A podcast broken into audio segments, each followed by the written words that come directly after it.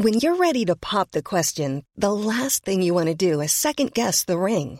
At Bluenile.com, you can design a one of a kind ring with the ease and convenience of shopping online. Choose your diamond and setting. When you find the one, you'll get it delivered right to your door. Go to Bluenile.com and use promo code LISTEN to get $50 off your purchase of $500 or more. That's code LISTEN at Bluenile.com for $50 off your purchase.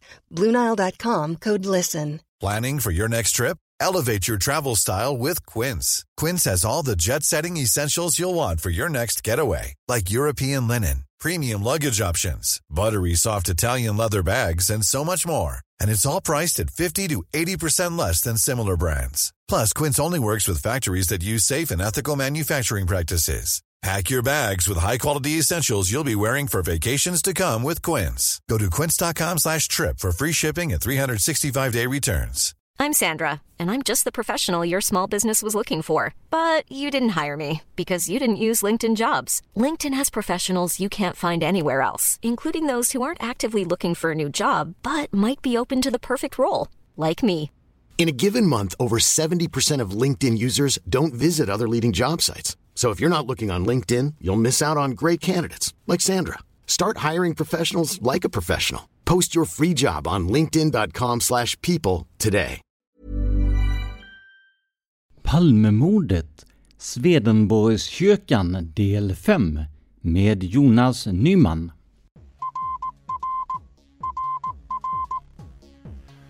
Sveriges statsminister Olof Palme är död.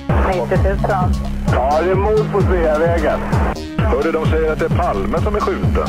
Mordvapnet med säkerhet är en Smith Wesson, en revolver kaliber .357.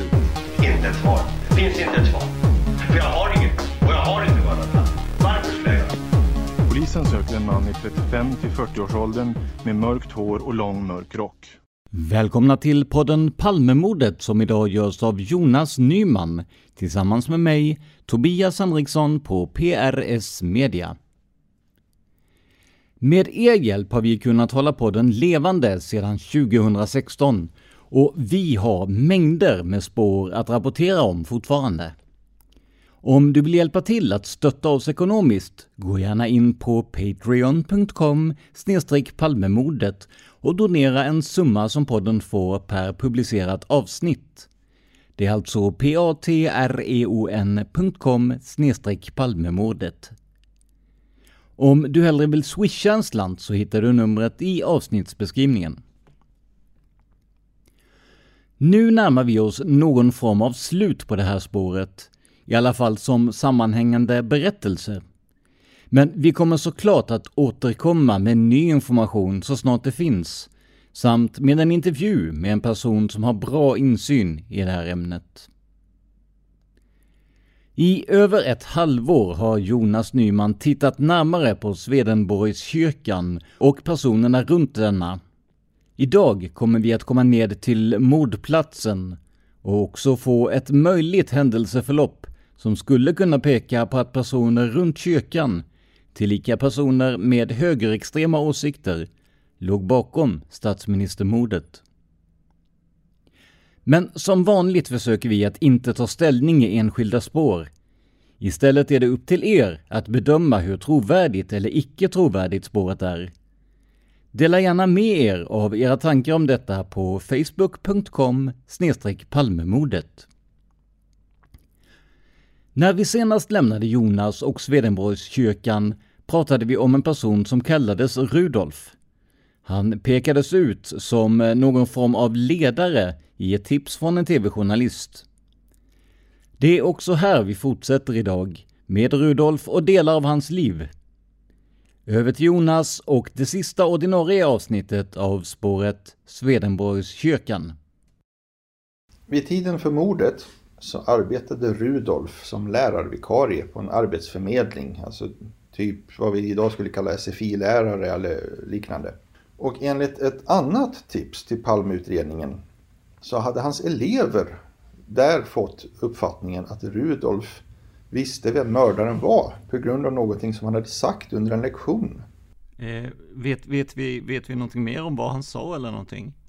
Han, eh, Palmeutredningen kontaktade ju Rudolf då. Han är förhörd eh, ett par gånger i ehm, eh, han är förhörd ett par gånger i Palmeutredningen och konfronteras då med de uppgifter som både hans elever och som Anders Larsson har lämnat om honom. Och han svarar då att eleverna måste ha missförstått honom. Han menade bara att eh, mördaren inte nödvändigtvis måste vara då den här Viktor Gunnarsson som var aktuell eh, på den tiden. Och Rudolf bemöter också alla andra anklagelser med att han har ett alibi för mordkvällen. Den 28 februari så var Rudolf på Karolinska förbundets möte och lyssnade på ett föredrag eh, till klockan 23 på kvällen. Och därefter åkte han och tre eller fyra vänner som hade varit på samma föredrag. De åkte hem till en av dem som hade en villa i Nacka och så festade de där hela natten. Eh. Och eh, med det alibit så låter sig Palmeutredningen nöja. Eh, men som vi, vi ska återkomma till det och kanske i ett framtida poddavsnitt så ska vi kolla på det här eh, alibi, alibit och kontrollera. Och eh, jag tycker att eh, det här alibit är undermåligt. Men, men, men alltså en, ett alibi som består av att eh, en, en, en grupp personer med, om vi kan kalla det då, Eh, suspekta åsikter är hemma och festar medan de möjligen då skulle kunna ha en, en anledning att ha ihjäl landets statsminister. Det känns ju, alltså det, det, det, går inte att, det går inte att ha ett sämre alibi, tänker jag egentligen. Alltså jag menar, polisen borde ha kollat upp det här i detalj verkligen. De har, de har de eh, åsikter som skulle kunna utgöra Palmefientlighet, det vet vi. Eh, de, ja, men de umgås i likadana, eh, likadana kretsar. De är tillsammans eh, med likasinnade personer vad jag förstod. I centrala Stockholm? I centrala Stockholm, precis. Det är inte mycket till alibi vi snackar här. Nej, och det kommer att bli ännu värre än så. Därför att de, de ger också, det är samma grupp av människor som ger alibi till gärningsmannaprofil B, eh, GMP-objekt B. Eh, men det, det, det tar vi en annan gång tänkte jag. Men, eh, men jo, eh, Rudolfs alibi är eh, intressant. Eh, vi håller oss kvar i Swedenborgsgruppen här och eh, fortsätter med tipsen om vilka som var medlemmar där. Och det nämns då att det fanns också några som var tjänstemän i statlig anställning och de som avses där det borde vara regeringsrådet Gustav Petrén Petrén är känd för att ha haft eh, blåbruna åsikter och han var också aktiv i andra suspekta föreningar, diskussionsklubben Brunkeberg till exempel. Eh, också med många högerextrema medlemmar. Sen har vi en ganska aparta kemisten, slagrutegängaren och ufo-spanaren Arne Groth. Ja men du ser vilken kombination. Ja. Intressant eh, CV där onekligen. Eh, han är, är, en lustig kille. Han, eh, han var med och spanade på ufon med hemvärnet och den här måndagsgruppen som jag nämnde att Leif också var medlem i. Så att, eh, eh han var väldigt aktiv i de här ufo-föreningarna, UFO-Sverige och, eh, och sådär. UFO-Sverige som organisation är ju ganska eh, seriösa i att, sina, att försöka ta reda på vad det är för ljusfenomen och liknande man ser då. Det är ju Claes Svan som, eh, som ordförande fortfarande, eller är den före detta ordförande nu? Ja det vet jag inte men... Eh. Nej han har varit drivande där i alla fall. Och just för att få det här lite mer skeptiska eller eh, undersökande. Men sen det är klart att det finns ju personer som har en, en, en, en stark tro på det som, som dras till sådana organisationer också ju som, som kanske då inte riktigt lika kritiskt tänkande. Där, så att Eh, medlemskapet i UFO Sverige eh, behöver ju inte innebära att, att hela organisationen har samma, samma tendenser som han eventuellt hade då om han nu var lite, eh, ja som du beskriver honom då lite, lite udda filur kanske. Ja, han var mer okritisk i sin tro på övernaturliga. Men eh, Claes Svan och också Håkan Blomqvist är ju väldigt seriösa och också uppgiftslämnare till mig. Det är personer jag pratat med eh, i, i det här sammanhanget. De är jättebra killar. Och de eh, ligger väl bakom också, eh, eh, vad heter det nu Archive for the Unexplained, eh, Arkiv för det oförklarliga. Precis, AFU i Norrköping som är en fantastisk plats som jag tycker att alla borde besöka så fort corona är över. Precis, och där vi också hittade, eller där du ska jag säga hittade ett ett litet uh, kort föredrag med eh, Leif just om... Eh, Jag tror han pratade om yoga. Vi hittade flera. Vi, du spelade bara upp ett litet kort klipp. Men vi, vi, hittade, vi hittade flera av Leifs föredrag. Och det ska alltså vara Måndagsklubbens hela arkiv. De ska alltså ha bandat alla föredrag. Alltså under en 40-50 år när de var aktiva. Så det är, en, det är en fantastisk samling som AFU har bevarat. Men om vi, om vi går tillbaka till, till storyn här då. Um... Vi pratade om eh, statliga tjänstemän som var medlemmar i gruppen och det finns en till eh, som ska få förbli anonym. Eh, men det är en känd högerextremist som jobbade på Riksarkivet. Det står också då i tipset att en ordförande för Sveriges nationella förbund ska finnas med i gruppen. Det är lite oklart vem som avses där. Eh, Ulf Hamacher är ju den som man först kommer att tänka på. Och han passar ju absolut in i gruppen. Han hade ju rätt åsikter och eh, han var ju mycket social och gillade att umgås med andra högerextremister. Och han var också ledare för Sankt Mikkelsorden i flera decennier. Men när Lennart besökte gruppen i kyrkan 88-89 så hade Sveriges nationella förbund splittrats i olika fraktioner. Så att jag undrar om det inte är en betydligt yngre person som då hade tagit över som ordförande för den ena av SNFs fraktioner. Och en sak som starkt talar för att det är så är att det på handlingarna finns antecknat anknytande uppslag som handlar om Societas Avantus Gardie. Just det, det, det, där, är, det där är ju intressant. Alla som har lyssnat till eh, framförallt Los Borgnes har ju hört talas om, om dessa ju. Precis. Eh, Lars Borgnäs gjorde ett eh, imponerande arbete att gräva och han var ju väldigt nära att hitta den här gruppen. Eh, han har ju identifierat många av medlemmarna. Eh, Societa Savantus Gardie var ju en liten eh, obskyr konstig närradioförening som under morddagen, eh, åtta timmar före mordet, sände en radioteaterpjäs som kunde tolkas som att han handlade om mordet på Olof Palme eh, och inte då Gustav III som den officiellt eh, skulle handla om. Och i den här föreningen, Societas Avantus Guardi, så fanns det flera kända högerextremister. Eh, bland annat då den här ordföranden för den ena av SNFs fraktioner. Och han ska, troligen var han också då medlem i Swedenborgskyrkan. Och i Avantus Guardia så fanns ju också polismännen A och B. Eh, eller Ö och Å om man så vill. Eh, fanns ju antecknade som medlemmar. Eh, de är ju välkända från polisspåret och middagarna i från den Lindenska valven och sådär va. Så eh, fascinerande hur man börjar med en eh, knepig religionshistoriker på Island och så hamnar man i från den Lindenska valven va precis. Det, det är ett, ett spår som tar oväntade vändningar måste jag säga. Verkligen. Sen står det också då i SVT-journalistens tips att ledaren för Nordiska rikspartiet ska vara medlem i gruppen. Eh, och det måste ju i så fall vara Göran Nassar Oredsson. Eh, men jag vet inte om han nämns vid namn i handlingarna så vitt jag kan se. Men, men eh, det finns ju ingen annan. Nej, det var ju han och hans fru väl som drev Nordiska rikspartiet under under många, många år. Vera, Vera Oredsson, ja precis. Som eh, gick under beteckningen nazistkärring sa hon i en intervju med Petra Dokumentärs Anton Berg för inte jättemånga år sedan. Och det, det, det, var en titel hon bar med stolthet sa hon. För att hon är ju nazist och hon är en kärring då tyckte hon, för hon var gammal. Så att det, hon kunde leva med den beskrivningen sa hon. Som sagt, vi, vi är ganska långt ut, vi är så långt ut till höger så nästan slår över till, till går varvet runt här, men så är det. Ja, eh, precis. Man, man slår i den högre väggen. Ja, men så är det verkligen. Det finns ytterligare tips i Palmeutredningen som kan ha anknytning till den här gruppen, alltså som är väldigt, väldigt nära. Och det är till exempel då eh, HL 12544 som med största sannolikhet handlar om Ulf Hamacher och att han ofta hade middagsbjudningar i sitt hem för sina åsiktsfränder. Och då eh, då var det ibland en kvinnlig granne som ställde eh, upp och hjälpte till med serveringen. Och hon har då tipsat Palmeutredningen om personerna som kom till de här middagarna.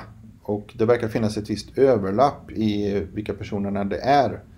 Eh, men eh, jag är inte helt exakt på att det är exakt samma personer som var i Swedenborgskyrkan eller om det är Sankt Mikaelsorden som avses eller Sveriges nationella förbund. Det är ju, det är ju samma personer i alla de här va. Just det. Men om, om, om vi bara stoppar två sekunder här och just det här Sankt Mikaelsorden. För det, det, det vi vet, eller det du har sagt här, det är ju att det är ett katolskt ordenssällskap som jag förstod det. Och eh, att Ulf Hamacher var, var eh, grundare. Stormästare, ja. Ja men precis. Men vad, vad vet vi egentligen? Den, vad vet vi om den? Vad var den tänkt att stå för? Och vad kom den att stå för så att säga? Jag tänker att, att har vi någon bakgrund lite mer på det? För någon som inte är jätteinne på vad Sankt Mikaelsorden står för. Sankt Mikaelsorden grundades eh, 59 plus minus något år. Och det var väl framförallt eh, kvinnoprästmotståndet som eh, gjorde att de samlade sig. Eh, och kanske också andra Vatikankonciliet och sådana här tankar då om att man skulle modernisera Vatikanen och sådär. För att det här var ju Sankt Mikkelsorden var alltså ultrakonservativa eh, katoliker och framförallt konvertiter. Alltså det, var, det, det blev populärt bland eh, svenska högerextremister att konvertera till katolicism.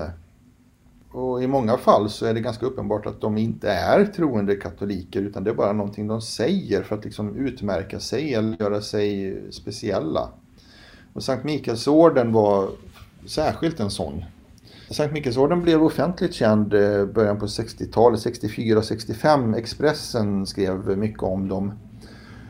Eh, bland annat då att Sankt Mikaelsorden hade gått ihop med en äldre orden som heter Gotiska Gyllene Gripen som eh, kom från Linköping. Och eh, ja, nu är vi långt från Sveavägen. Eh, nu är vi nere på 30-talet med, med riktiga nazister. Men det var en, en otroligt bizarr bisarr församling gubbar som höll till i den här gotiska Gyllene Gripen och som sen då gick upp i Sankt Mikkelsorden. Och under då Ulf Hamacher som var stormästare för orden och eh, envåldshärskare antar jag i flera decennier. Men det är, det är i stor utsträckning samma personer som finns inom Sveriges nationella förbund eh, som också återfinns i Sankt Mikkelsorden. Men framförallt då just de här konvertiterna. Och är man intresserad av just Sankt Mikaelsorden och vad som eh, hände kring detta på 60-talet i alla fall så ska man ju titta lite på Lundahl-affären 1965 vill jag minnas att det var. Expressen tyckte sig avslöjat en stor nazistisk konspiration men eh, då var det ju en, en huvudkälla med koppling till eh, Sankt Mikaelsorden som senare tog tillbaka allting. Eh, Precis, det blev en tidningsanka där. Men, men eh, Expressen skrev mycket om Sankt Mikaelsorden och det mesta är ju korrekt. De är också kända för att de firade dödsmässa för eh, Franco, Spaniens diktator. Eh, i, iförda ordensdräkter. Eh, så att det var ju uppmärksammades ju. Det finns ett specifikt tips som vi fick ut ganska nyligen, specifikt om Sankt Mikaelsorden, eh, som polisen fick in 2002. Eh, och troligen är det Hamachers änka eller dotter som lämnat det här tipset, HL 19267.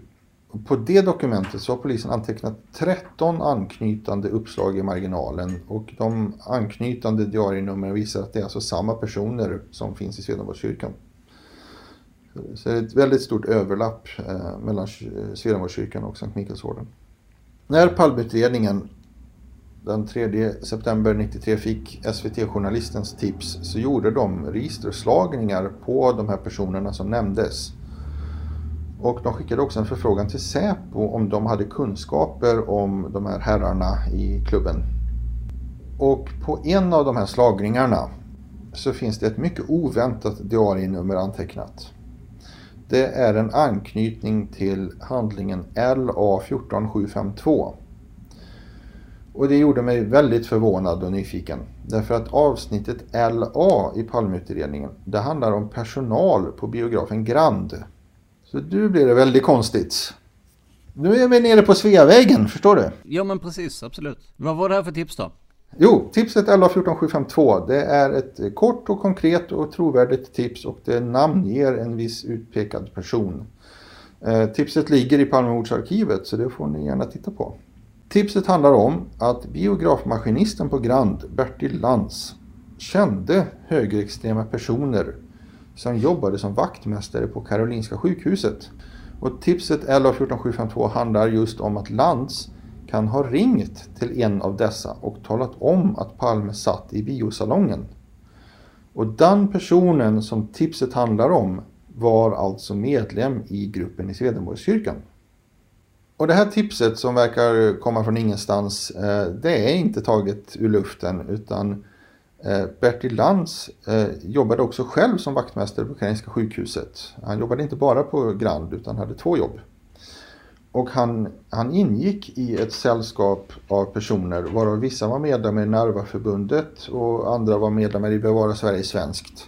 Bertil Lantz själv var dessutom medlem i Frivilliga befälsutbildningsförbundet. Dock inte i Klara Lidingö-kretsen med Åke Ek och Werner Örn. Men, men... Och det här uppslaget är ju väldigt intressant därför att det har ju alltid varit ett stort mysterium för oss hur mördaren kan ha känt till att Palme var på biografen just då. Förutsatt att man tror på att biobesöket var oplanerat, vilket ju är den gängse uppfattningen. Men här har vi alltså ett mycket konkret tips om hur det kan ha gått till. Mördaren kan ha fått ett telefonsamtal som gav honom ett par timmar att förbereda sig. Och Bertil Lantz är ju förhörd eh, många gånger, flera gånger under 1986.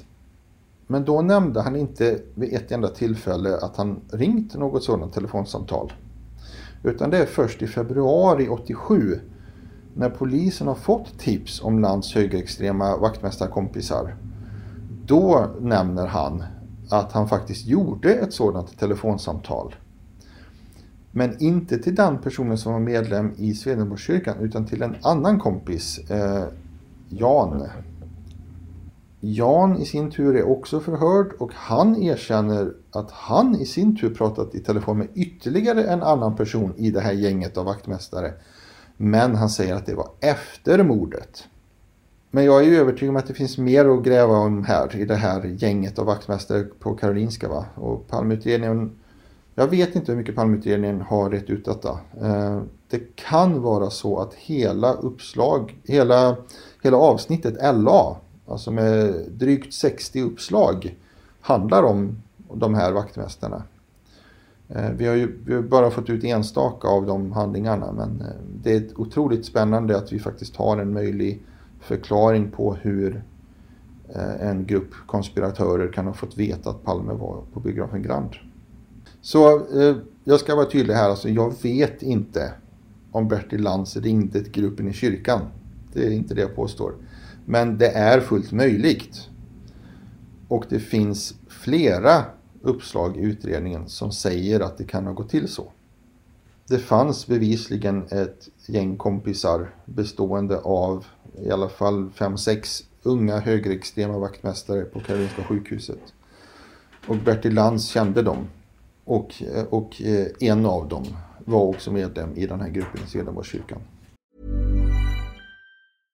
How would you like to look five years younger? In a clinical study, people that had volume added with Juvederm Voluma XC in the cheeks perceived themselves as looking five years younger at six months after treatment. Look younger, feel like you. Add volume for lift and contour in the cheeks with Juvederm Voluma XC. Reverse signs of aging by adding volume to smooth laugh lines with Juvederm Volure XC. For important safety information and to find a licensed specialist, visit juvederm.com. That's J U V E D E R M.com. Not for people with severe allergic reactions, allergies to lidocaine, or the proteins used in Juvederm. Common side effects include injection site redness, swelling, pain, tenderness, firmness, lumps, bumps, bruising, discoloration, or itching. There's a risk of unintentional injection into a blood vessel, which can cause vision abnormalities, blindness, stroke, temporary scabs, or scarring. Talk to a licensed specialist to find out if it's right for you. Planning for your next trip?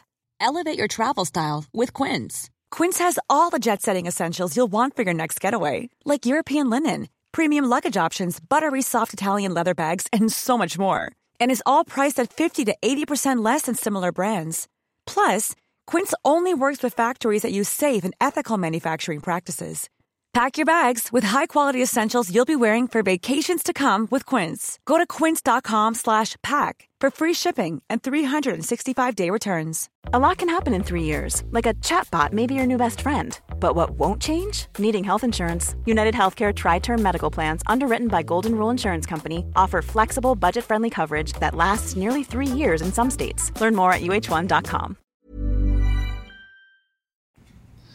Eh, ett annat tips som handlar om samma sak är eh, D364 som kom in redan den 3 mars 86. Så att så tidigt kom de här uppgifterna på utredningen. Så, vad vi har hittat då är alltså att det fanns en tidigare okänd esoterisk eller okult eh, högerextrem, kanske till och med nazistisk grupp eh, som höll till bara 300 meter från biografen Grand. Och det är också så att just den 28 februari var ett viktigt datum för den här gruppen då jag tror att de brukade träffas. 28 februari är årsdagen för något eh, fältslag som Karl XII var inblandad i. Så att de, en, en viss undergrupp av högerextremister, de som gillar Karl XII, de brukar eh, uppmärksamma detta då. Och många av de här eh, gruppens medlemmar har ju varit misstänkta för inblandning i mordet på olika sätt. Men ofta då som individer eller som en del av polisspåret eller stay behind-spåret eller sådär. Va? Men det jag har berättat nu då det ger ju en bra förklaring till hur Anders Larsson kunde ha förkunskap om en konspiration som planerade att mörda Palme. Eh, och det är ju inte svårt att tänka sig att den här gruppen också hade tillgång till vapen och walkie-talkies och annan utrustning för övervakning. Eh, till exempel genom eh, FBU då. Och alla medlemmar hade ju också utmärkt lokalkännedom i centrala Stockholm. Och att, att de var motiverade att ta bort Palme, det är ju väl dokumenterat. Så att med det här så har vi, vi har ett motiv för dem. Vi har, eh, så, som du säger, de har tillgång till utrustningen med, genom eh, ja, men, sin, sin eh, eh frivilligbefälsutbildning heter det va? FBU. Och eh, det, alltså jag känner att det här ligger ju, det här ligger ju närmare både mm, modplatsen mordplatsen och eh, inom sannolikhetens ram än vad mycket annat gör måste jag säga. Ja, det kanske blir lite mer begripligt varför jag har jobbat ett halvår med det här. Vi, det finns lite mer att prata om och det är just det här då eh, alibikontrollen på Rudolf. Rudolf är förhörd och han uppger att han var på Karolinska förbundets möte den 28 februari och det är alldeles riktigt att ett sådant möte ägde rum. Eh, de höll till i Stora Sällskapets lokaler på Arsenalsgatan eh, 1 eller 3 eller något sånt där. Och Rudolf säger att de var på det mötet till klockan 23 och därefter åkte de till Nacka och festade. När jag ringde upp Karolinska förbundet i somras så var de väldigt tydliga med att deras möten håller inte på så länge utan de brukar sluta vid sjutiden. Ah, det är ju en väsentlig skillnad. Ja, och Karol alltså Karolinska förbundet det är en seriös förening för historiker och historieintresserade. Det är inte någon sån här herrklubb som sitter och, och eh, håller på till elva tiden på kvällen utan eh, det är akademiker och folk med riktiga jobb och sådär som ska upp nästa dag. Och även om, även om de har fel och, och det kanske eh, slutade åtta eller kanske till och med nio så har vi ändå god marginal. va och jag jobbar just nu på att försöka identifiera vilka personer det var som Rudolf umgicks med. Vilka andra personer var medlemmar i Karolinska förbundet och som var tillsammans med Rudolf. Och vilka var det han åkte till Nacka och festade med. Och är det sant att de åkte till Nacka och festade omedelbart efter föredraget? Eller kan de ha åkt via Swedenborgskyrkan? För de hade ju sina kompisar där. Så där någonstans är vi. Och ehm, det finns, det, det, fortsätter ännu djupare. Därför att på förhöret, ett förhör eh, med en av personerna som var med Reuterswärd så finns det antecknat anknytande uppslag A15514 och D15520. De uppslagen handlar om att polisutredningen hade övervakning på mordplatsen och vid graven på årsdagen 1994. Därför att gärningsmannaprofilen hade blivit klar under 1993 och i den så står det att gärningsmannen troligen hade psykologiska drivkrafter som gjorde att han besökte mordplatsen och graven på årsdagarna. Under 94 så hade Palmeutredningen övervakning av de platserna under flera dagar runt årsdagen. Och då hittade man två personer som man tyckte betedde sig väldigt konstigt på graven. Eh, någon som hade lite av en seans eller, eller dansade omkring på graven och var konstig. Och den ena personen var en, var en riksdagsledamot.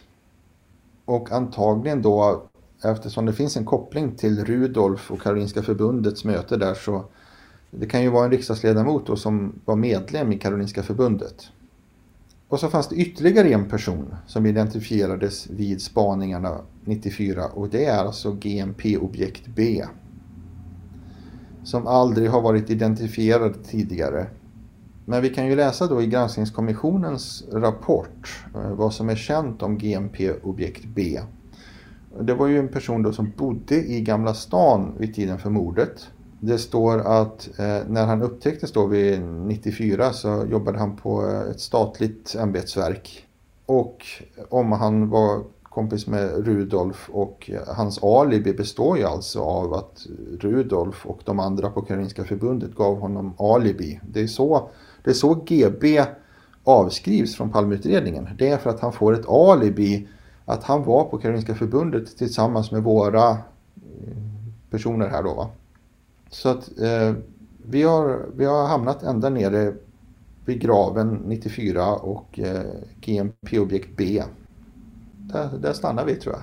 Det är ju en ytterst fascinerande historia så här långt. Vi började någonstans i en ände med, som du säger, en, en, en märklig eh, herre med, eh, eh ja men, eh, esoteriska drivkrafter och sånt här. Och vi hamnar nere vid Palmes grav 1994 via mordplatsen på Sveavägen. Alltså det är... Eh, ja, det här är ytterst spännande.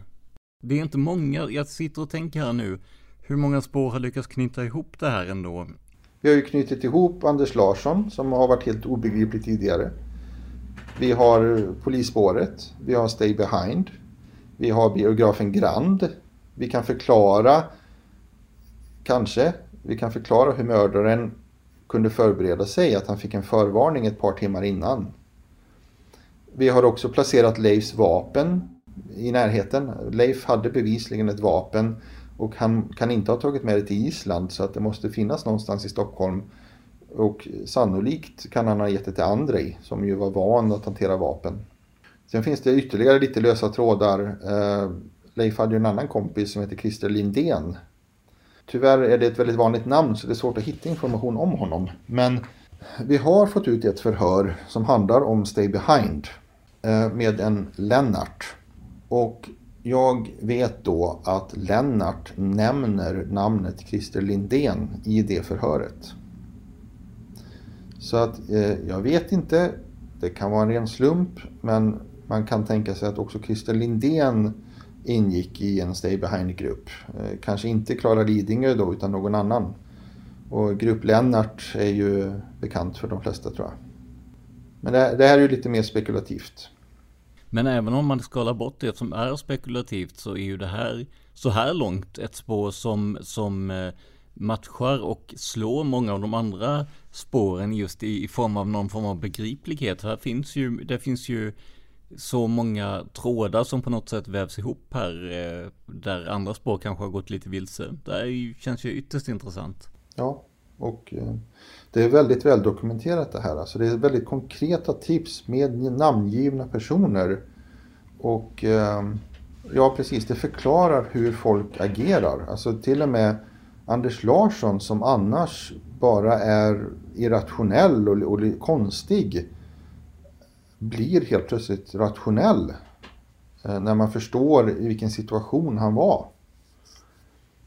Och eh, ja, till och med änkans vittnesmål blir ju begripligt. Alltså hon anade att det fanns någonting mer bakom Leif eller att Leif ingick i någonting. Men hon visste inte riktigt själv vad det var. Absolut, och då var den, den, den lättaste slutsatsen eller den eh, troligaste slutsatsen för hennes del var ju att det var hennes dåvarande make som hade begått mordet med tanke på hennes... Ja, men... Självklart.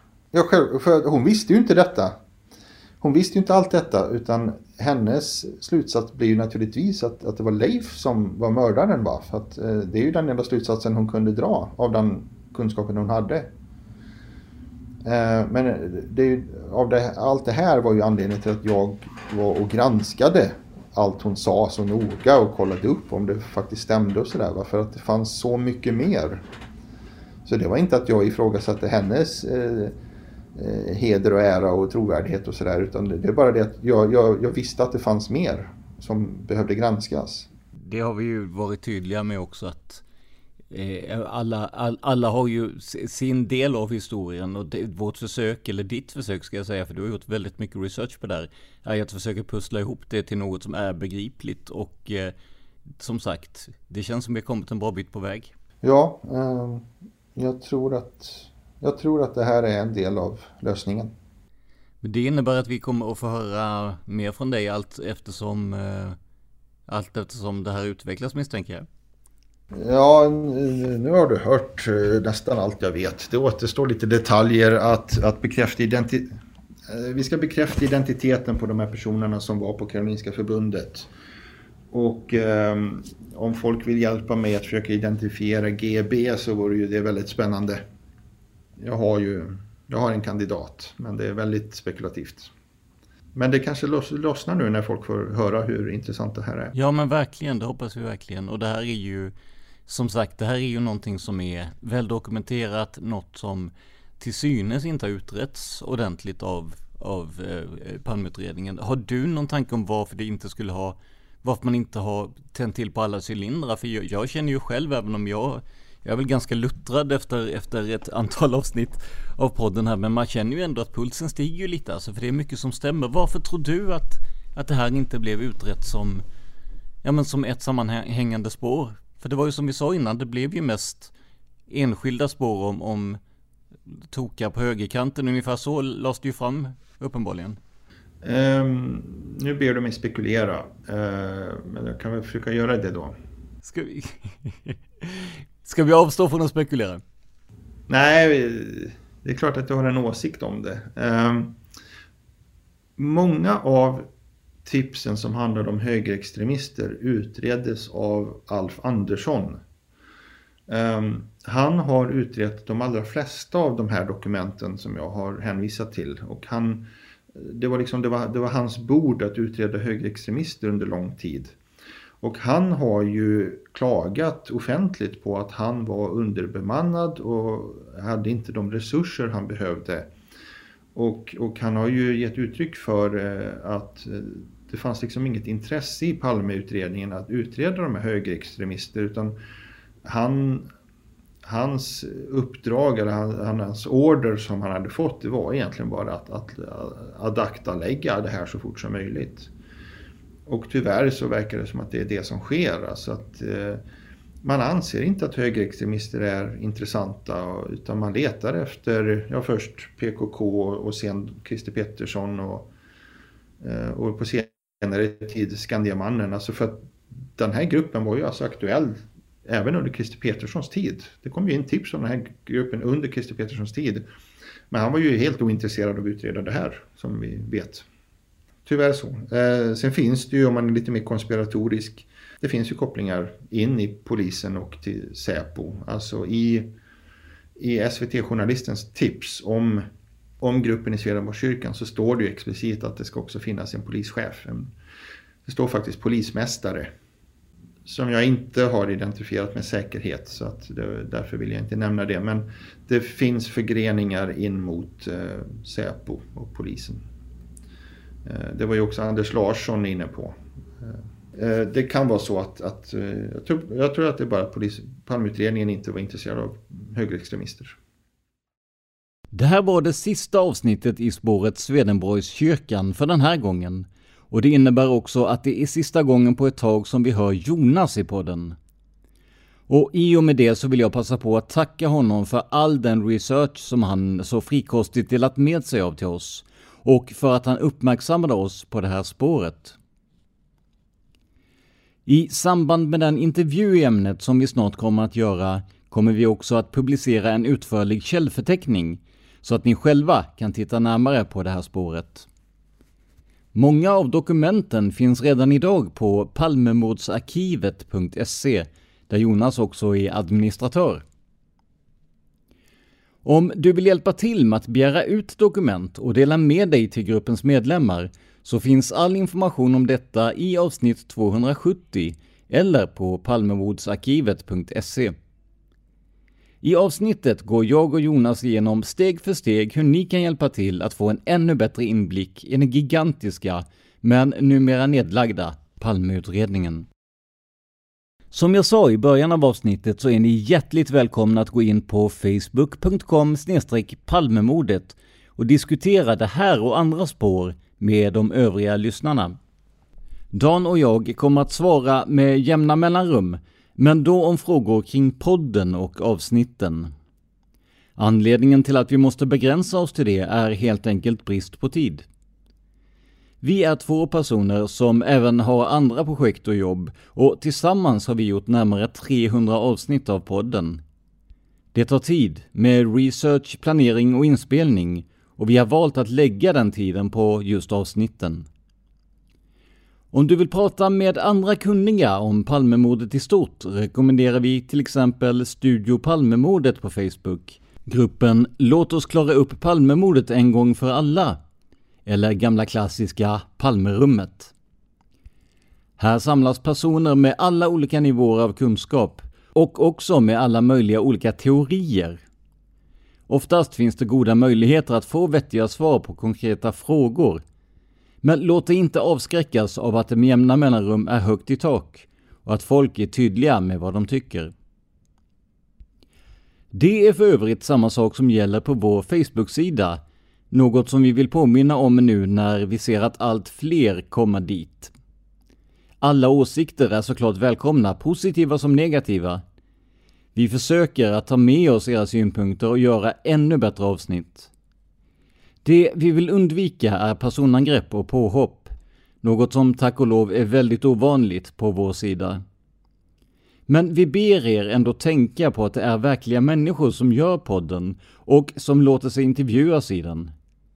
Så högt i tak, positiva såväl som negativa åsikter, men med ett vettigt språkbruk. Men återigen, det är väldigt sällan som vi behöver sätta ner foten. Ni är suveräna på att diskutera med oss och andra lyssnare på ett sakligt och engagerat sätt. Vill du höra mer om kända brottsfall i Sverige och utomlands? Lyssna då gärna på någon av Dans andra true crime-poddar. Tillsammans med Josefin Måhlén gör han Mördarpodden, där de två går igenom berömda mysterier och mordgåtor. På Podmi finns Massmördarpodden och Seriemördarpodden, där Dan djupdyker i mänsklig ondska i form av människor som har haft ihjäl tre eller flera personer. Ett sista poddtips med Dan som programledare är Olösta mord. Här ställs en väldig massa frågor, men få svar ges. Perfekt för dig som gillar mordfall utan någon exakt lösning. Lite som Palmemordet faktiskt. När det här spelas in pågår en maratonserie om ett olöst mord på Gotland som jag verkligen rekommenderar er att lyssna på. Det är djuplodande, intressant och proffsigt utfört.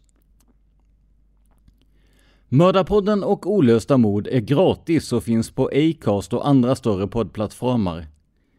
Seriemördarpodden och Massmördarpodden ingår i Podmins abonnemang där du för 69 kronor i månaden kan lyssna på en mängd premiumpoddar inom de allra mest skilda genrer. Själv gör jag en podd som heter Tänk om och som granskar konspirationsteorier och myter. När det här spelas in har vi precis avslutat en serie i två delar om mordet i Knutby där en avhoppad församlingsmedlem berättar sin historia och bekräftar eller tar död på en hel del myter om församlingen. Klart värt att lyssna på, enligt mig. Tänk om finns på Acast och andra större poddplattformar och är gratis. Men det här är ju podden Palmemordet och veckans avsnitt gjordes av Jonas Nyman tillsammans med mig, Tobias Henriksson på PRS Media. För mer information om mig och mina projekt besök vår webbplats på www.prsmedia.se eller gilla oss på Instagram där vi heter prsmedia, Ett ord, små bokstäver. Stort tack till alla som stöttar oss på patreon.com palmemodet. Men framför allt, stort tack för att du lyssnar på podden Palmemordet. Man hittar Palmes mördare om man följer PKK-spåret till botten. För att ända sedan Julius Caesars tid har jag aldrig hört talas om ett mord på en framstående politiker som inte haft politiska skäl. Polisens och åklagarens teori var att han ensam hade skjutit Olof Palme. Och det ledde också till rättegång. Men han frikändes i hovrätten.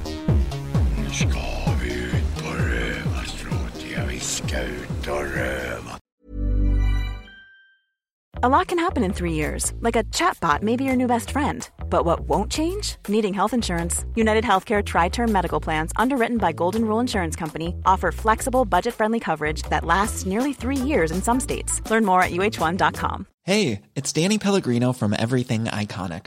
Ready to upgrade your style game without blowing your budget? Check out Quince. They've got all the good stuff shirts and polos, activewear, and fine leather goods, all at 50 to 80% less than other high end brands. And the best part? They're all about safe, ethical, and responsible manufacturing. Get that luxury vibe without the luxury price tag. Hit up quince.com slash upgrade for free shipping and 365 day returns on your next order. That's quince.com slash upgrade. Flexibility is great. That's why there's yoga. Flexibility for your insurance coverage is great too. That's why there's United Healthcare Insurance Plans. Underwritten by Golden Rule Insurance Company, United Healthcare Insurance Plans offer flexible, budget friendly coverage for medical, vision, dental, and more. One of these plans may be right for you if you're, say, between jobs, coming off your parents' plan, turning a side hustle into a full hustle, or even missed open enrollment. Want more flexibility? Find out more about United Healthcare Insurance Plans at uh1.com.